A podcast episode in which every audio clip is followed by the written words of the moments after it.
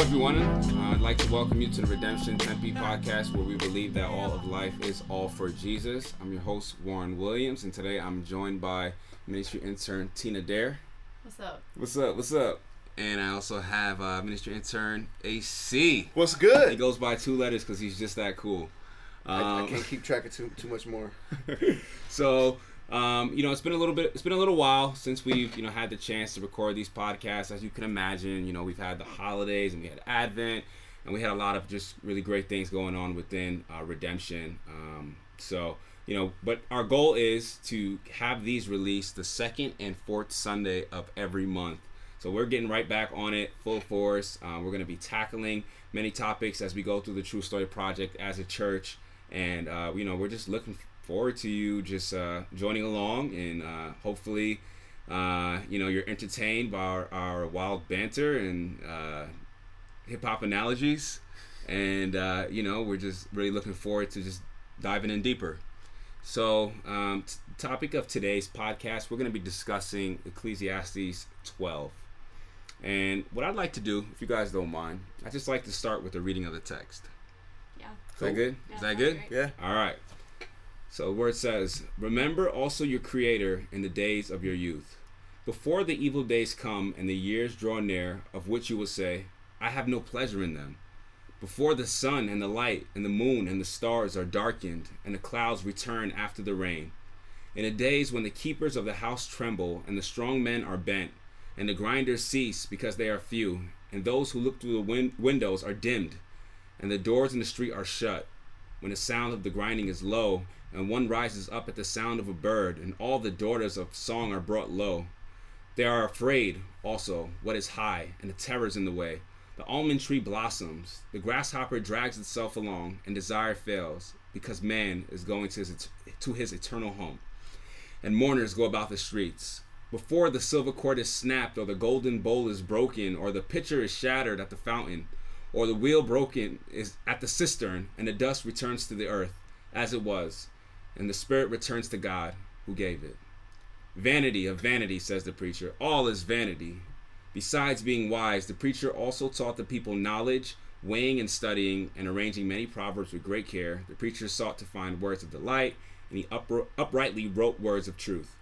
The words of the wise are like goads, and the nails firmly fixed are the collected sayings that are given by one shepherd. My son, beware of anything beyond these. Of any of making many books there is no end, and much study is a weariness of the flesh. The end of the matter, all has been heard. Fear God, keep his commandments, for this is the whole duty of man. For God will bring every deed into judgment with every secret thing, whether good or evil. So that was a little wordy there, but you know, I'm just I was trying to just give life to the poetry that we see in there. So um, you know, it's basically accepted and understood that you know the the prov- many of the proverbs and uh, Ecclesiastes come from Solomon, right, the wisest man in the Bible. So just to kind of get us kicked off today, like you know, he's dropping some serious gems here. Would you agree? Yeah. he's dropping some serious gems here. Uh, you know, a lot of just deep poetry, analogies, allegories. It's it's just it's it's it's pretty nice, man. He was like the first wordsmith, you know. Yeah. So, uh, you know, so today, you know, you have let's say, you know, on Twitter sometimes, you know, Reverend Run will drop a. Uh, you know his daily advice, you know, in a tweet, and you know people retweet it, and they're like, man, you know, he's like the wisest man, you know, he's, he's got all this wisdom, but we know Solomon's like the wisest man ever. So, if Solomon was with us amongst us today, what social media app do you think he would use? You see? Tinder. Tinder? What? that man had enough wives. He doesn't need to be swiping right. But he was trying to find that one in a thousand. Oh my that goodness. we One in a thousand. about. Yeah. Just imagine his Tinder profile sitting on the throne like that. Man, wow. A lot of matches. But uh, yeah, I, I don't know if it'd be Tinder. Probably Twitter, man, because you Uh, know yeah. he tweet. He got so many proverbs. He would tweet out wisdom. you know? right, right. How many characters is it for Twitter? 140. Yeah, he can fit like Yeah. a lot in 140 words. That's true. Yeah. So I guess we'd all agree Twitter. Yeah, I think so. Yeah, yeah. I think his Facebook profile would be pretty cool too. Hopefully, he wouldn't be showing off all his riches. I don't think so. You know, real, real man of On, God on his there. Instagram. Instagram. I just built this today. So uh, no, but yeah, it's it's it's interesting. Like you know, we we look at proverbs and it's you know a lot of times you know these uh, quotes and things are what like uh, ins- they bring a lot of inspiration to us. But they're all, we also do run the danger of when we read proverbs and psalm, or well not psalm, but proverbs and like the wisdom books, and um, you know, kind of taking that out of context. So we're gonna get into that too. But um, and I, I think to help us avoid that situation is we need to understand that where where Ecclesiastes falls in the true story, right? So um, AC, can you kind of like tell us where we're at in the story? Yeah, so you remember how the story started with God creating everything and all things being called good. He created people, said it was very good so that we could bring out the potential in God's creation. Then the fall takes place. And so now the rest of the story is God on a mission to redeem the whole world, to make it all good again. And so part of that mission is calling uh, the nation of Israel as his chosen people. And they're in Egypt as slaves, but he gives them liberty, he gives them the land, and he gives them the law.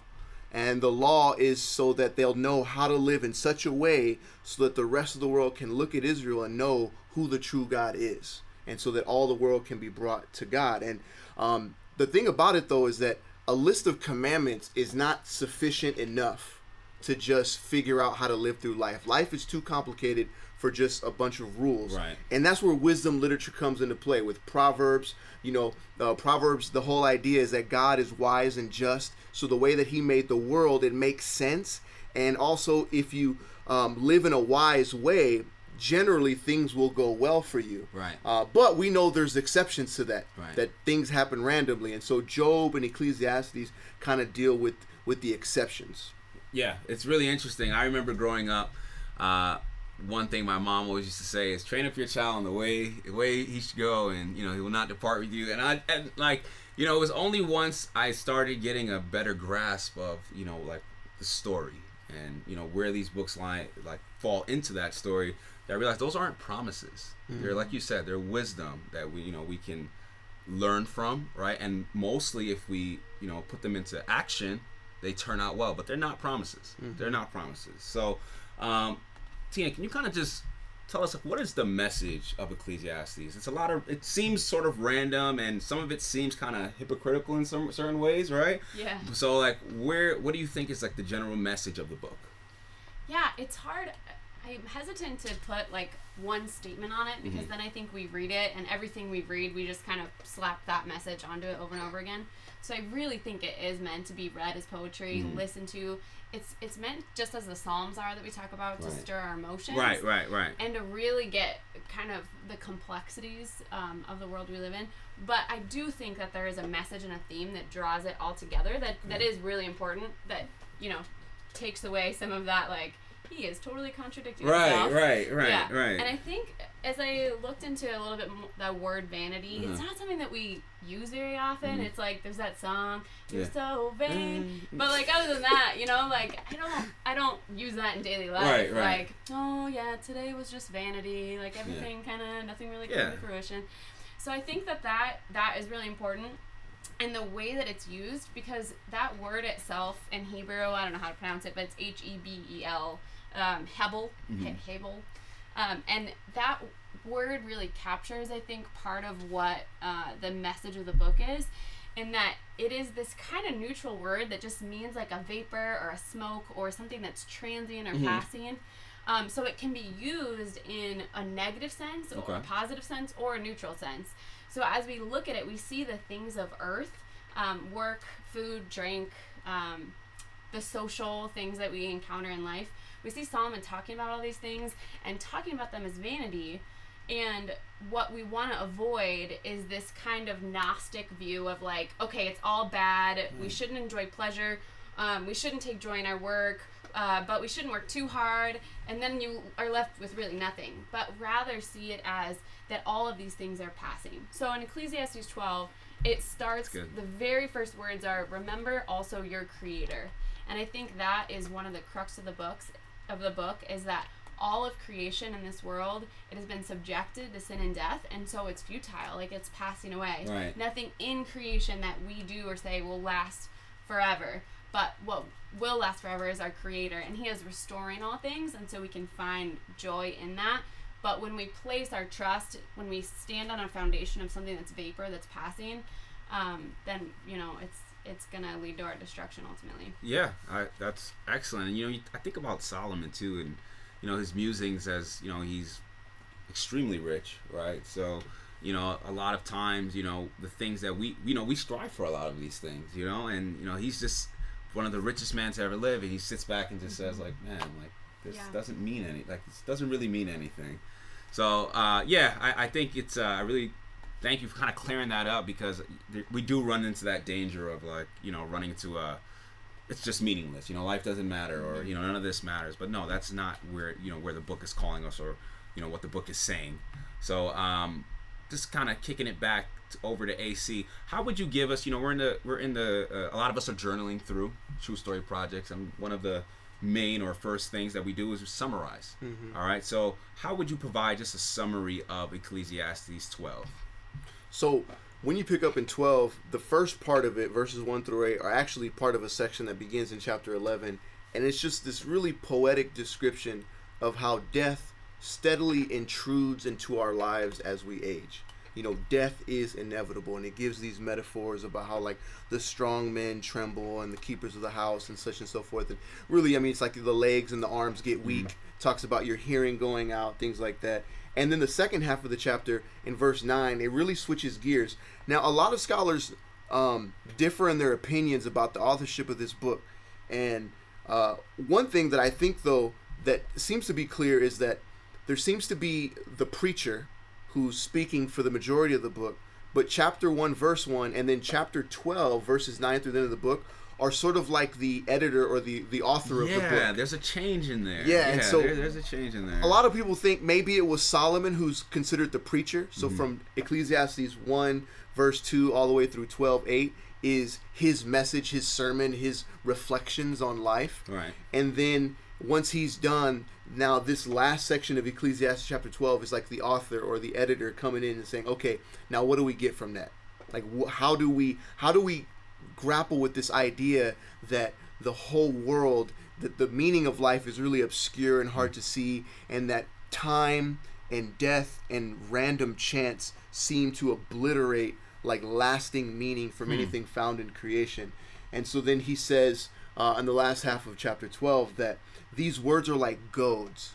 And goads are those long sticks with the pointy at the end that you you use to like prod animals to go oh, in yeah, a direction I, I used one of those yesterday. yeah, growing up on the farm in Houston. sorry, sorry, No, they sorry got- to break your train of thought. No, you're good. no, they got ranches in Queens, right? yeah, yeah, exactly, exactly. We were goading animals right across the street. I had my stick and everything, so Yeah, definitely related. the goats, man. Definitely you, relate. You know, yeah. people come from the wrong block. They yeah, come with yeah, their goats, bring- and then you got hey, a goat Go battle. get the goat, man. Yeah. Forget the block and yeah. the goat. Forget the goat, heat, man. man. Get the goat. yeah. So like goads are these things that will force you to move in a direction that you otherwise would not be willing to go. And so what Solomon or whoever the preacher is is doing is forcing us to think and about things that we normally don't want to think about. Um, and then he goes on to say, what's the end of it? What's the conclusion?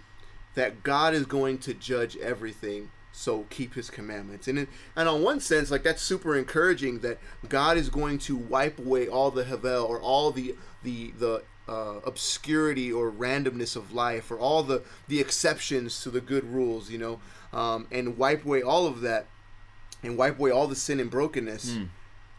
But on the other hand, like you think about, is that really good news? Because like I'm a sinner too, you know, I'm I'm responsible That's for a lot of that havel. So right. that kind of like it kind of leaves you hanging in a sense too, you know, at the end.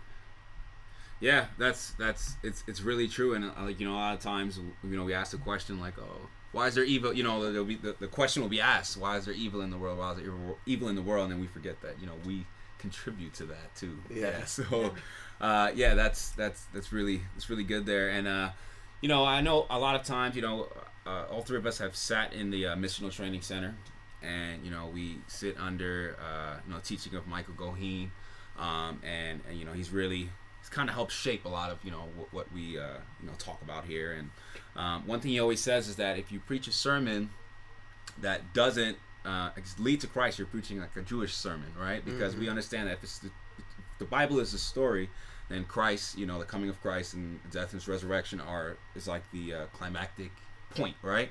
So um, everything leads there, right? There's no part of the scripture that's uh, like disjointed or you know um, just on its own, right? So how would Ecclesiastes or how does this text point to Christ, uh, Tina? Yeah, I, I think just first off, the Ecclesiastes is, I mean, it can be depressing. Yeah. You know, it's Oh, yeah. like, it's like there's parts where it's like, it's better to be in the house of mourning. Like, it's better to face a funeral than to be like, you know, in the house of laughter. And it's like, what? What? am- what? Yeah.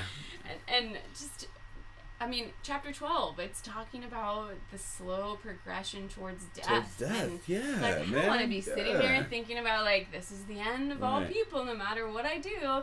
And I think there really is, there's this tendency to, okay, so do I just despair? Right. and the book is begging for hope. And I think there are there are aspects of the Old Testament that are just these rich, um, whether it's poetry or a narrative, Right. that are just crying out for hope and Right. begging. And I think that Israel in the Old Testament would have been reading these words and craving for the day that the prophets talked about, where the Messiah would come um, and make all things right. And so I think that's first of all is that Christ is our hope, Mm. and even now, now our hope has a name, Right. and it's the man of Jesus Christ. Right. Right. But we still have to look back, just like AC was saying, Mm. is that none of us are exempt from that need, that burden Right. of the weight of of um, the sin in the world. Right. And so uh, we we can really find this rich hope as the guilt of our sin is kind of comes up as we read Ecclesiastes.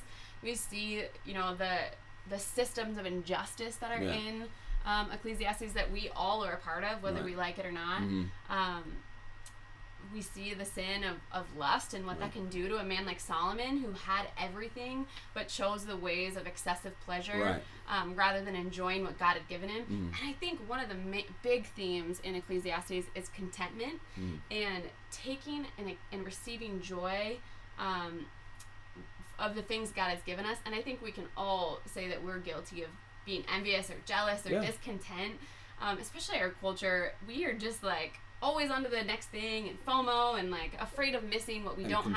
consumerism, and yeah, Consumerism. right. And, and so just sitting and being content in what God's given us. So I think it stirs in us a lot of things. Um, and so it does point to this hope in Christ Right. where we we need him. You know, the world needs him to restore in a grand scope of things. The gospel addresses the whole world and how this Habel will be restored and how things will be made right. Like Proverbs, we see this good order that Jesus is restoring that good order and that is something good, but he's also like the mercy that we need Right. to be a part of that. And I think the last thing that I really think is is um, neat in this that points to Christ is that in I think it's in chapter two of Ecclesiastes, Solomon talks about all these things, and in four verses back to back, he says, "I did this for myself. I built these parks for myself. Right. I built, I gathered riches for myself. I did these things for myself." And it literally uses that word myself over and over again. And um, what Christ shows us in the truest form of humanity that He represents is that we we are created to pour ourselves out for others Wow. and that really there's joy in love and living a life oriented towards God and others. That's where we find deeper satisfaction and fulfillment when we don't do things just um, inward for ourselves. Yeah, that's that's that's excellent. Um, I think it's it's always good when we can like step back and you know remember that you know like we all of this points to Christ, right? There's Yeah. not like like I was saying, there's nothing really that, that stands alone. So when we you know when we think about that longing for uh, Mm-hmm. you know to for, for justice and that longing for uh, you know the the evil of the world to, to pass away, you know, I think Ecclesiastes really helps us to you know it, it just brings up those thoughts that we have like i think on a regular basis you know this was written how many years ago but you know we still it's still i guess that's why it's so wise because it's still so true Yeah. right um Yeah, I was I was Yeah. watching the Twilight Zone the other day. yeah And uh, there was this episode where these three dudes are lost in space and they get to this planet and it looks exactly like Earth, except uh, they were supposed to be like in the year 2020 or something, or, or no, 2200. but they get to this place that looks like 1950s America, right? Okay. And they're like, "Oh, this is the past." But as they're walking through, everybody's frozen. Like, there, like there's a dude on his farm on his tractor. There's another dude who's uh, fishing. There's another dude who looks like he just got elected mayor. And it's all these people frozen, and they're yelling and they're freaking out. The three guys, and they're like, "Man, why won't no nobody move? Nobody talks. The clocks have no hands on them. It's like everything's just frozen." He's like, "No, what's going on?" And finally, they meet a person who's walking around talking, and uh, the guy says, uh, "Yeah, come on in, come on in. Here, let me give you something to drink." So he gives him something to drink, and then he, and then they're like, "Where are we? What's going on?" He says, "Well, answer this question first before I tell you what's going on." He says, uh, "If you could be anywhere, where would it be?" And they said, "Man, they all agreed that we'd rather be on a ship headed home." He said, "All right, cool. Well, let me tell you what's up. Number one, you're in a cemetery. Like this is a cemetery, and the whole idea is that we want people to their their final resting place is to be in a moment that they cherished the most. So whether you wanted Wow. to most be elected mayor, there was a girl who won a beauty pageant, or whether just the tranquility of fishing, right? Um, and he said, you know, I'm actually a computer program. I'm not really a person. I'm just here. I'm the caretaker of the cemetery. Wow. You know, and they were like, well, what about cemeteries on Earth? And like, no, Earth. There's men on Earth. Where there's men, there can be no peace. And every woman said, Amen. Right? But Wow, but no, uh, man, that so- is good. The Twilight Zone. yeah. and so then at the end, they start choking, and they're they're dying, and they're like, "Dude, you just poisoned us with that drink." And he's like, "Yeah, I'm sorry. You know, that's what I had to do." And then at the very end, the last scene is them. He puts their bodies on the ship, and so it looks like they have peace, and they're on their way home. Right? That's their final. right, that's their resting final resting place, right? And so like the whole when I started thinking about that and I started thinking of how Ecclesiastes like this show is trying to answer Ecclesiastes in a way that's not sufficient because Ecclesiastes says there are these moments in life that are so rich and fulfilling and vibrant whether it's marriage having a child getting a new job whatever it is like there's, it's so fulfilling but then it passes. Mm. Time keeps marching mm. on death comes and those moments are gone. Mm. And so the twilight zone was trying to say well what if there was a cemetery where you could be stuck in that moment forever? Right. but this text is saying ah, that's even that's not sufficient. We need Jesus to come and bring us into the kingdom where that level of life doesn't flow away. Like he said, whoever believes in me, the Spirit will come and you'll be like living water rushing Right. out of you. You know, the everlasting life. Wow, man. I maybe I need to brush up on my uh, Twilight Zone episodes prior to doing these, man. That was that was pretty rich. That was pretty rich. Uh, um, okay, so just uh, moving, I guess moving along there. I don't even know how to follow that one up because I, my mind is really blown. But, so uh, you know, as we're reading through um, the Old Testament, and you know, we're getting through, uh, you know, this part of the True Story Project. You know, we've talked about this in the past um, of just some helpful strategies, you know, to navigate uh, through Ecclesiastes. That's going to help us, you know, place us where we're supposed to be in the story and keep everything in context. So, so you know, like how, what are some helpful reading strategies that we can use, you know, as a as a church and as anyone who's participating in this project to help us navigate through Ecclesiastes. Yeah, I think just in general, we're in the third book. Ecclesiastes will take us into the third book of wisdom literature. Um, so I, I don't think that we have a lot of like, you know, wisdom books sitting on our shelf where we just like open it up and read a bunch of like wise sayings. Right. Um, we get the gist of it, but I don't I don't know that we have a lot of experience with what it's intended to do. And so I think that's one thing is we really need to think about what wisdom is intended to do. Hmm. And then the second thing is that on the other side of the coin, a tendency that we have is okay, let's open up, let's say Proverbs, which is a little bit more straightforward. Okay. And, you know, let's, uh, I'm going to memorize this proverb and I'm going to live my life according to it.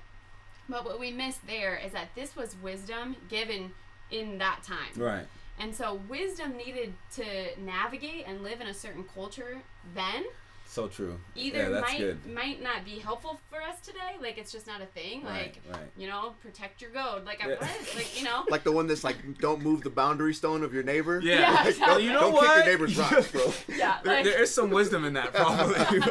I'm sure it's there. Yeah. But we would need to recontextualize right, it. right, you know? right, right. We For need our to think culture about like, time, yes. okay, Yeah. like I see the wisdom here, but Yeah. what what where is do we need at? Yeah. wisdom today? And Right. how is this speaking Right. to my context? So we need to imagine what um, you know Solomon in, in these cases or other other Yeah. wise people were saying, and then really allow the Spirit to address us today. Right. Um, and not, and I think it's really important that we don't do this just as individuals, but Yeah. that we are in community when we're reading these things and discussing them.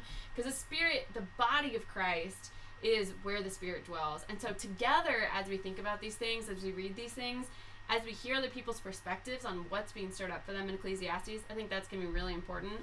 Um, and then, specifically for Ecclesiastes, I think that just thinking about the purpose of the book as a whole, because some books, you know, if it's a narrative telling a story or a letter, you know, in the New Testament, it's it's easy to kind of read the different parts and get a gist of it as you go. But for Ecclesiastes, what we talked about earlier of like the message and purpose of Ecclesiastes, Mhm. I think it's really important to keep that in mind because it's going to put a lot in context.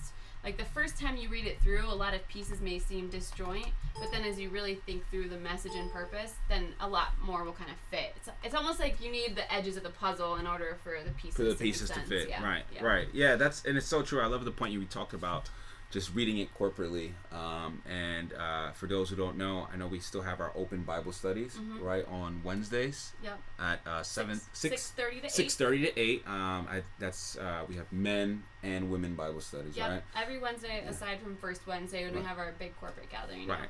Yeah, so we still have that opportunity to, you know, engage corporately and, um, you know, approach this text together um, and kind of work through it together. And uh, the parts, especially the parts that not in our cultural context, right, or culturally familiar to us. So, um, but, you know, I God's word is still applicable and um, uh, still speaks to us today, right? The Spirit still speaks to us through God's word. So, AC, like, can you kind of talk on how does Ecclesiastes, how does this specific text, or Ecclesiastes as a whole, challenge some of our cul- own cultural idols? Because we know that you know there are certain things in our culture that we have made gods, right? So, um, and I think Ecclesiastes is very, very applicable, especially when we, like we talked about consumerism and things like that. But um, I don't want to steal your thunder too much. Um, what do you, what do you, what, how do you uh, feel that uh, you know this this book or this passage speaks to that, speaks or challenges our cultural idols? Well, like you said, I think this text, the whole book, really challenges the idol of consumerism. Right. And a consumeristic culture is one that's centered around the ability to acquire goods and services that we can enjoy. I mean, why do people go to school? So I can get a good paying job. Right. So that I can live comfortable. Right. So that I can go to the places I want to go and I can buy the things I want to buy and I can give my kids the type of stuff I want to give them so they can be happy. The whole culture is centered around this idea that if we have stuff or we can do things, if you're a millennial, it's more on experiences, Right. then that's where life is found and that's where happiness is found and that's what's going to be the most fulfilling life and ecclesiastes shatters that because ecclesiastes talks about like how time is going to keep on going Yeah. and those moments are going to fade Yeah, death fleeting. is inevitably going to come and then you know will it matter how many stamps you have in your passport when the funeral procession goes down, Right. you know uh, so it really challenges uh, that idea of consumerism that we really struggle with Yeah, and um, also, you know, I, I've heard this verse. I've been in many a youth group, right? and this is one. This is one of those verses that, like, you know, they're kind of pulled out and, you know, it's used as the theme of a, a, a youth group, right? Remember your creator in the days of your youth, right? But I think there is a lot of truth to that, right? There's a lot of, Yeah. you know, as you know, in our youth, we do have that tendency to think like, you know, this is where we're at is where we'll always be, and you know, the, you know, uh, maybe other people who are not in this place in life, we can't really learn from them, or you know, they're not you know they're they're not as valuable to us and you know society actually says that too so tina can you kind of talk on that idol or how does how, how does the passage challenge that idol of youth Yeah, absolutely. I think one thing that's interesting about us talking about, you know, the implications of our cultural Right. idolatry is um, going back to that word vanity again. So that word does show up in other places in the Old Testament, Mhm. and oftentimes it's actually showed up specifically. It's um, translated as idolatry or idol. right And so it's it's showing um, as Israel is serving the idols of whatever it may be. In our context, we talk about consumerism and youth and these things that we're we're placing our trust in, and it's the sense that we place our like our strongest hopes, our greatest trust um, in something to deliver us and to provide what we want most out of life. And so the reason that that's condemned as idolatry, it's it's not you know the little figurine on our desk Right. that you know well we don't do that we don't bow down to that. Yeah. But it, it was used to um, show when nations were trusting in other na- in when the Israel na- the Israel nation of Israel was Yeah. trusting in other nations for their deliverance. It was showing that that was vanity because these things are not going to deliver you. Right, right. They're gonna pass away. And so I think youth is, and in Ecclesiastes especially, we see that it is just that idol is just knocked down over and over again. Definitely. Because Solomon is like, I was literally at the pinnacle, guys. Like I was on top of the world. Like I was given everything, and it too passed away. You know, and no matter, no matter how much you have, like it's not gonna last forever. Right. And ultimately, you're still gonna stand before God, and you know He's not gonna care. Like Right. ultimately, of what what you know what pleasures you had or how Right. beautiful you were. Um, and when we serve those, not only do we cut off people and put them on the margins that don't have those attributes of youth, but we also place our own hopes in something that's going to be dashed. So it's not good for us, and it's not good for the world either. Yeah, it's so it's so true. And you know what? I think as a culture, we understand this in a way because you know there, there there's uh, that saying, "Money can't buy happiness," right? And we see so many times people who have amassed a lot of wealth. You know, it's you know sometimes you know you would think that okay, like they have the ability to really control their outcomes per se, or Yeah. they have the ability to you know have a lot of possessions, but there's still something missing there. So I think we understand this, but yet it's still such an idol that's ingrained in us to just consume and you know to uh, uh, uh, worship our youth. It's just they're they're really tough ones to really knock down. I think we all struggle with them, you know, yeah, daily.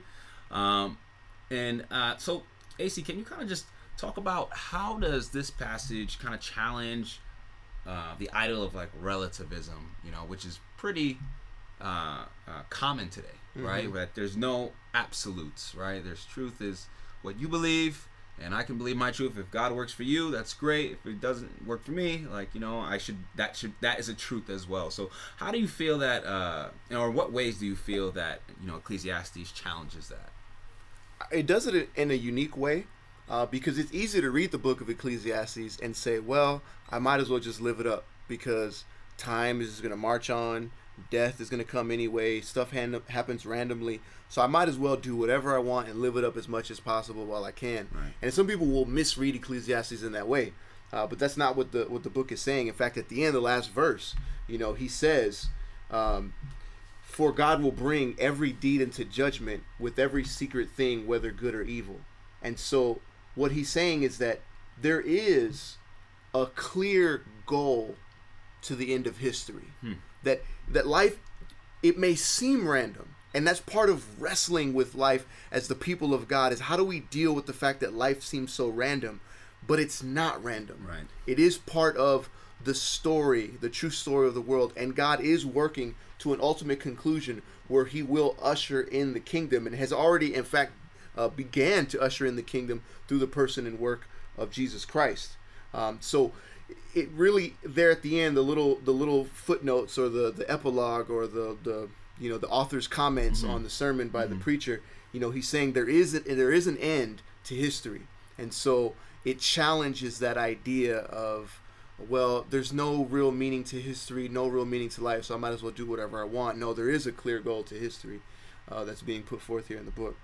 Yeah, um, I think the the editors or like you said, the author's note at the end really does tie up all that random, that seemingly randomness of the book and of the, of this particular passage. So um, I guess I'll just kind of open this up as we're kind of wrapping it up, wrapping it up here. Um, you know, as a community, because we, you know, we understand that you know the our our relationship and our walk is not just a vertical one; it's a horizontal one. So we want to talk about how we can expand, you know, our reading and our understanding of Scripture, right? So as a community, how can we embody a life of hope and uh, meeting meaning to a culture that's uh, devoid of hope? And we know they're searching. You know, there's you know. Uh, whether it's young people or just people in general, you know, they're searching for some sort of truth, right? So how can we embody that, you know, as those who uh, um, follow Christ?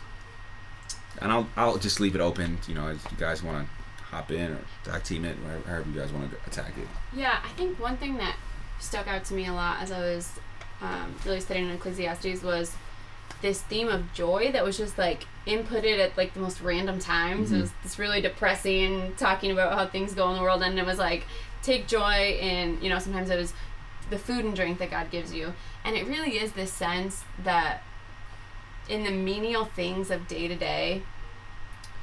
You know, we can take joy because we know that we have a creator that gives good gifts and that will continue to do so.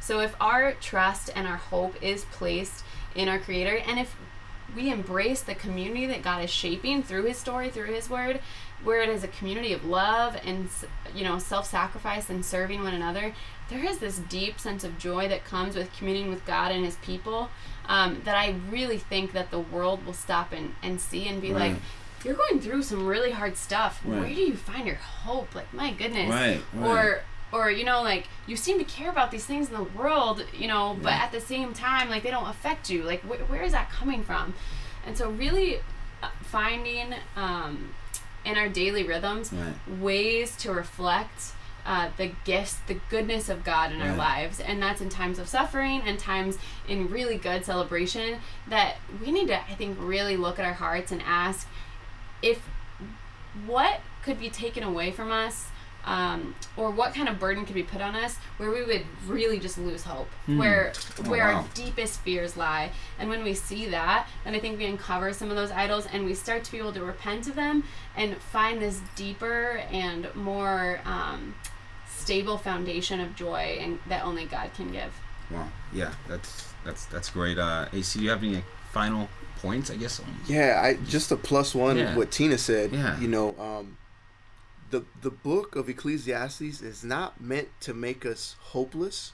It's meant to make us humble. Hmm. So when you hear these things about you know life is fleeting and it's confusing and vanity of vanities, it's not to say that life is depressing and you shouldn't enjoy it and you should feel bad for enjoying it, but that you should enjoy it humbly knowing that life is random and anything could happen and so you enjoy it just as the gift of god and you're relinquishing all control to god so if as a community what would it look like as a church not just as an individual but as a church like when tina's saying and our hope gets rocked and things get rocked but we don't get shook Right. we don't right. get shook Yeah. because we see we wrestle with the, the the absurdities of life but we keep our eyes clearly fixed Right. on the end goal of history and we're intentional in all the things that we do and and and if I- i'm trying to think like if we did that as a church as a community if we embodied that i wonder if a lot of our time would be spent trying to give more hope to the hopeless Wow. Mm-hmm. Yeah. you know, I think of someone like Martin Luther King. You know, it's February, it's Black History Month. Mm-hmm. This is one of my greatest heroes that I look up to the most. You know, he dedicated his life to saying to a people, hey, look, you know, we were in slavery, mm-hmm. now we're in segregation, but the his, history will march on to mm. justice. You know, Martin Luther King would say that evil has within itself the seed of its own destruction. You know, these things, no matter how bad slavery and how no how no matter how dominant it was, it eventually came to an end. And he got to see in his lifetime segregation s- s- start to come apart. Right. And so, what if as a church, you know, we had that same mentality of saying, it's not that you know one day we'll die and go to heaven and everything will be good, but we have hope now, and we want to live that out in such a way to where we can give hope to the hopeless as well. Uh, that's great. Yeah. I think if we just keep our eyes on, you know, you think of the true story of the world of creation, fall, redemption, and the last one, restoration, right? So, you know, we keep our eyes on the eternal, but, um, you know, we're not expecting, you know, to die and, like, you know, be taken off on a spaceship somewhere to somewhere else. Like, you know, God has placed us here, and the new heavens and new earth will come, will, will be here, right? So, how can we be those instruments of restoration wherever we've been placed, right? So, um, I just want to thank uh, Tina and AC. Um, I, I like we kind of started off by saying that you know these you can expect these podcasts on the second and fourth Sundays of each month. Um, I thank you for joining us today, and I pray that you just have a blessed day, and uh, we'll see you next time.